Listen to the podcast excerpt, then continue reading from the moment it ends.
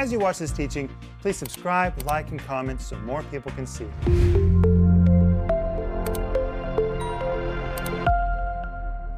Hey friends, this is Rick Renner. This is Home Group, and today we're going to see a biblical example of rescuing somebody that is in trouble. Maybe you have a child that is in trouble. Maybe you have a friend, they've wandered from their faith and they've entered into lifestyles that are unbiblical. Maybe they're just sinfully behaving, and you look at them and think, how is that possible? They used to walk with God. What should you do when you have a child or a spouse or a friend or a relative that has really wobbled in their faith and they've gone off track? How do you rescue them? Especially if you've already tried to talk to them and they don't want to hear what you have to say. Usually, by this time, their heart is already hard. They already know what you're going to say and they don't want to hear it. They don't want to hear it. They already know that they're doing wrong, but they're accommodating things they should not accommodate. They even know that.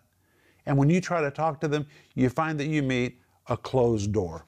If the door is closed, then what can you do to rescue them? What can you do? Are you just helpless, or is there something you can do? And that's what we're going to see in today's home group. But this week I'm teaching a series in the regular program called how to Build Up Your Most Holy Faith. It's five parts. The subtitle says Praying in the Spirit, Building Your Faith, and Becoming an Instrument in the Hands of God. That's what we need to be an instrument to help people. And Joel, it comes with a study guide. Now, I always talk to you about my study guides. I put a lot of work into these study guides. You don't sit down on my program and these Greek words and all these things just pop out by accident. Hours and hours and hours of preparation goes into this. And because I read the Greek language of the New Testament, I'm able to do things that you're not able to do. And I put it all in the study guide. I try to put a banquet in front of you. All you have to do is download the study guide and it's all yours. I did all the work for you. And you can have the study guide for free. All you have to do today is go to renner.org and today it's yours for free. Just download it. But you ought to order the whole series while you're there. And by the way, there's another series at renner.org in the store called Foundations of Faith. This week we also talked about building up yourself on your most holy faith. You need to know what is your most holy faith. You ought to order that too. And Joel, what do you have? I have your book, Last Day Survival Guide. We're also offering you on the regular TV program. And we want to tell you about it. You know, we're living in very strange times. Some people are saying it's the last days, and we need to know how to live through these times. We do the world seems to be getting crazier and crazier, and crazy is starting to lay on, you know, get, just build on top of each other. And how do you navigate these times we're in? And this is what this book's about. What are the end times? What are signs of the end times? How do you navigate through those times? And there's really practical steps at the end of each chapter that helps you really do that. How do you walk through the end times? And Joel, one of the signs of the end times is that people will depart from their faith, giving heed to seducing spirits and doctrines of demons. Seducing spirits? For example, just today, somebody sent me a photograph of a book, a baby book, a child book. And it shows in the middle of the book the picture of a baby who says, I'm not a boy or a girl. He says, I'm free of all social constraints. What? What? If children are reading that, what are they going to be like when they become a teenager? They're going to be so confused. We live in a generation when things are just off track. They are truly, truly bizarre, and they're going to get more bizarre. What, what do you do if you know somebody that's kind of drank the poison and they're going in a wrong direction? Well, that's what we're going to see in Jude, verse 22, which we covered yesterday. We're going to look at verse 22, verse 23. I'm going to give you the RIV, and then we're going to move on. Are you ready, Joel? Ready. King James Version says, And if some have compassion, making a difference, verse 23, and others save with fear, pulling them out of the fire, hating the garment even spotted by the flesh. But here's the RIV, Renner's Interpretive Version. Of Jude chapter 22, verse 22. And verse 23. And for some, it's essential that you be moved with compassion that does more than simply feel sorry about their plight. You must let compassion move you to take action, to do whatever you can to make a difference for those who are uncertain, doubtful, and even vacillating back and forth in their faith. And indeed, There are some in such serious condition that there's no choice but for you to urgently swing into action to deliver, rescue, and to save them. You should be so alarmed by their condition that you're willing to do whatever is necessary to snatch them out of the fire, detesting and hating the contamination that has so deeply defiled them. They are so ill affected by the flesh that they are regrettably like a garment sullied through every layer of clothes all the way to the undergarments. And yesterday we saw an example of Lot, who was a righteous man. Joel, the Bible tells us twice he was a righteous man. Mm-hmm. And the word righteous, the Greek word dikaios, it describes one that's been justified, one that's been made righteous. We would call him a saved man. But when you come to the book of Genesis, he wasn't living like a saved man. Oh, he was far off track. In fact, we read in 2 Peter chapter 2 verse 7 he was living right in the middle of Sodom and Gomorrah. What in the world was a righteous man living in the middle of Sodom and Gomorrah? And he chose that. What? He chose it. That's it. He made a wrong choice. Mm-hmm. In fact, when you read the book of Genesis, it says that he sat under the flap of his tent and he could see the cities of Sodom and Gomorrah in the distance. He knew he shouldn't go there. He knew what was in Sodom and Gomorrah. But you know, living the life of faith, they'd made a lot of sacrifices. He was probably tired. He might have said, I'm burnt out in my faith. And as he sat under the flap of his tent, he could smell the smells coming from Sodom and Gomorrah, which were very luxurious towns. He could see the lights in the distance. On certain days, he could probably hear the sounds coming from Sodom and Gomorrah. And the Bible says Lot pitched his tent toward Sodom. He didn't just barge in there, but he pitched his tent in that direction. He began to think about it. And like a magnet, it began to lure him in that direction. He might have even justified. You know what? I walked with Abraham. I made a lot of sacrifices. It's time for me to quit all of that and do something more enjoyable in life. I'm going to leave this hard life of faith. I'm going to embrace something else. I'm going to be more accommodating and enjoy myself for a while. And he ended up in Sodom and Gomorrah. And when the angels finally came to Sodom and Gomorrah to investigate, Lot was sitting in the gate of the city. Only city officials sat in the gate. He was one of the elders. Well, wait a minute. Sodom and Gomorrah was a city of perversion, perversion, gluttony, excess of flesh. For him to be one of the leaders of the city, he could have never become a leader unless the people knew they could trust this guy and he approved of them he became like a sodomite. He was one of them. He became blended into his environment. That's just amazing to me.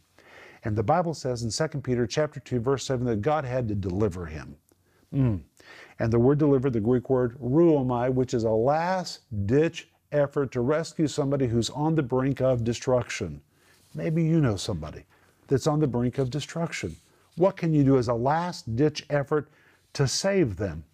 And the Bible goes on to say in 2 Peter chapter 2 verse 8, for that righteous man, there he is, he's called a righteous man, dwelling among them, he was living in the wrong place. He chose the wrong friends. Maybe you know somebody that's chosen the wrong friends. They're hanging out in the wrong places and dwelling among them in seeing and hearing. And guess what the Greek says? The 10 says in seeing and seeing and seeing and seeing and hearing and hearing and hearing and hearing. He vexed his soul. The word vex means to callous. You know, Joel, I have a callus on this finger right here. I have a callus right here. You do? Yeah. Well, when you have a callus, you can't feel. You can't feel very much, no. He became calloused. You can feel movement. He lost his sensitivity to sin because he saw it every day. For example, many, many years ago when you were first filled with the Holy Ghost and you went to see movies, it probably really grieved you when you heard foul language. It hurts your spirit when you saw sexual things on the screen.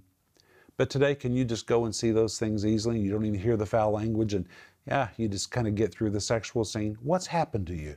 In seeing and hearing, and seeing and hearing, and seeing and hearing, you lose your sensitivity. He lost his sensitivity to such a point that he was living right among them and became like one of them. But let's go to Genesis 18, verse 16 to read the story. Okay, the Lord came to see Abraham, and the Lord was accompanied with two angels. Mm-hmm. And they said, Shall we hide from Abraham what we're going to do?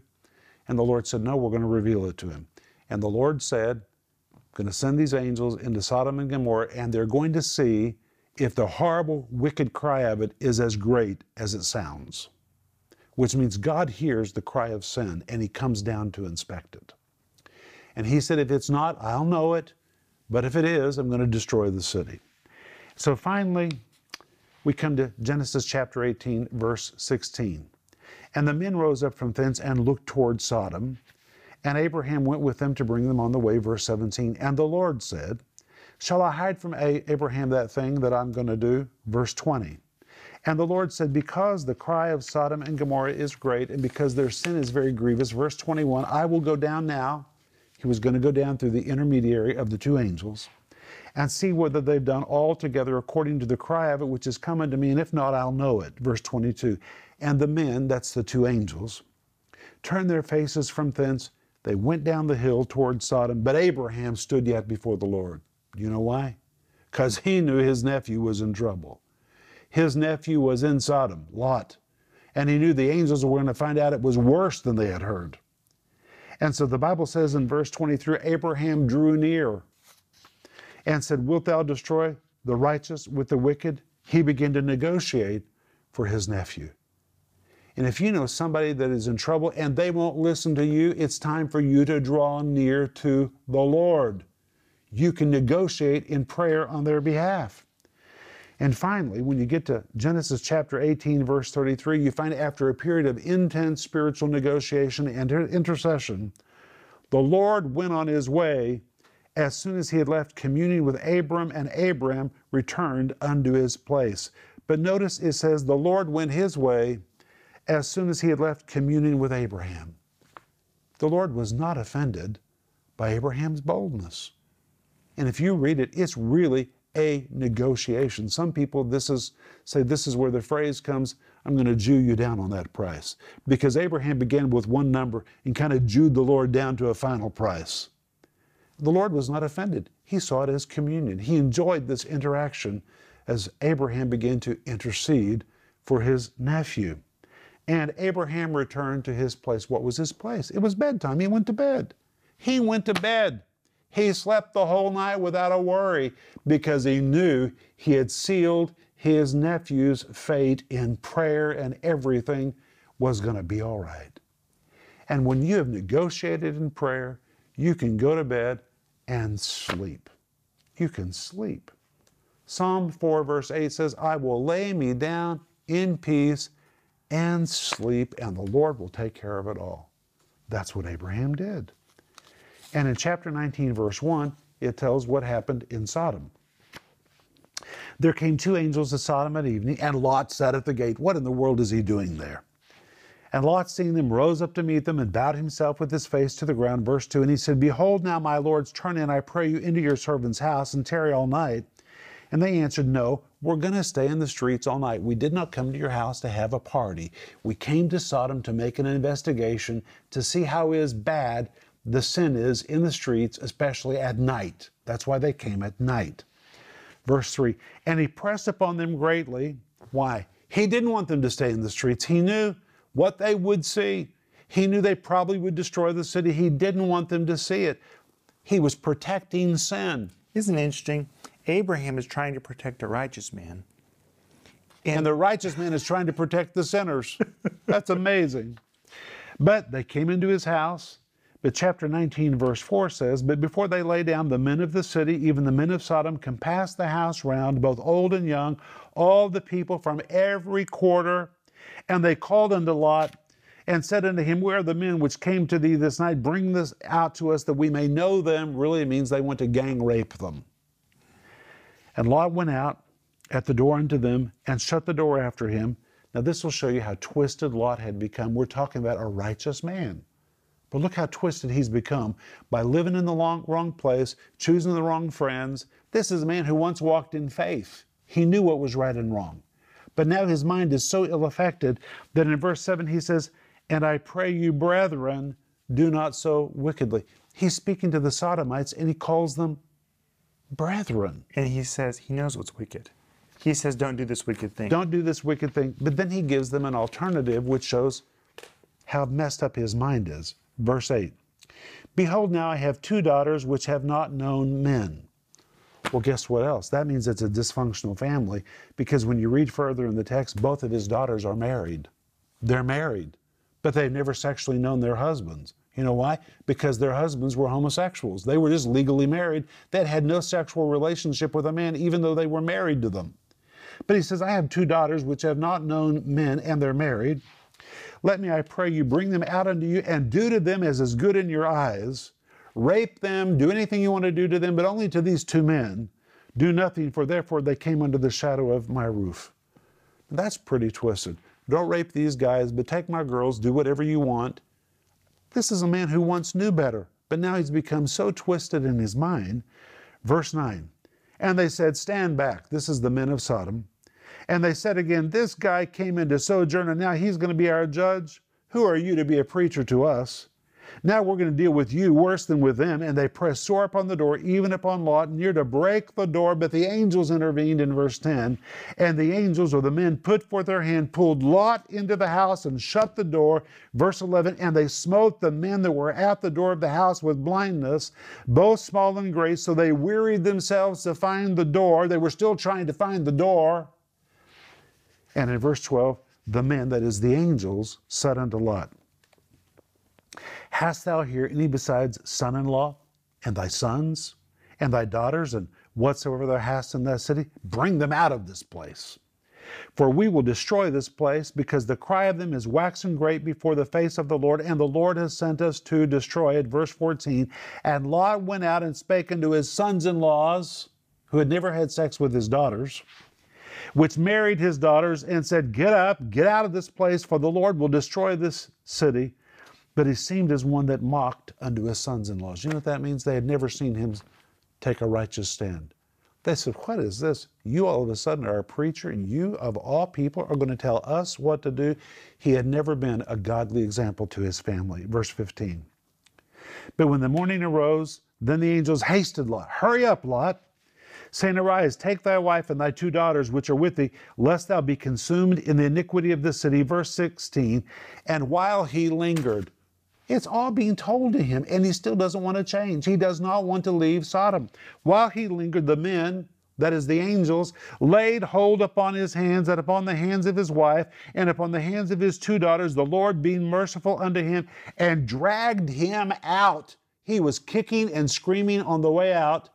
They set him on the outside of the city Verse 24 And the Lord rained upon Sodom and upon Gomorrah brimstone and fire from the Lord out of heaven. Verse 25 And he overthrew those cities and all the plain and all the inhabitants. Verse 27 The next morning, Abraham got up early to the place where he stood before the Lord. Verse 28 And he looked toward Sodom and Gomorrah and toward all the land of the plain and beheld, and lo, the smoke of the country went up as the smoke of a furnace. It was gone, it was consumed. Verse 29 And it came to pass when God destroyed the cities of the plain that God remembered Abraham, those spiritual negotiations, and sent Lot out of the midst of the overthrow when he overthrew the cities in which Lot dwelled. So in 2 Peter chapter 2 verse 9 when it says the Lord knows how to deliver the godly out of temptation, how does he do it?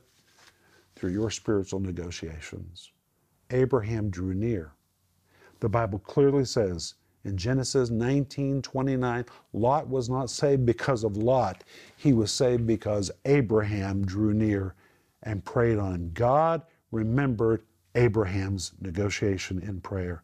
And that's why Lot got delivered. And if you have a friend or a relative who seems they don't want to change, they don't want to hear what is right, then maybe you just need to draw near to the Lord. The Lord, with your negotiations, we'll take care of them. He'll deliver them because you prayed. Isn't that powerful, Joel? Very powerful. What about you? Maybe you know this person that's off track. Maybe it's a spouse, a friend, a sister, a brother, a child, or a grandchild. Call out to us. Give us a call, send us an email. We'll pray with you and call out to the Lord. The Lord will deliver them for your sake. But hey, we're going to come back tomorrow. It's going to be great. We'll see you tomorrow. Bye bye. If you enjoyed that teaching, please subscribe, like, and comment so more people can see it.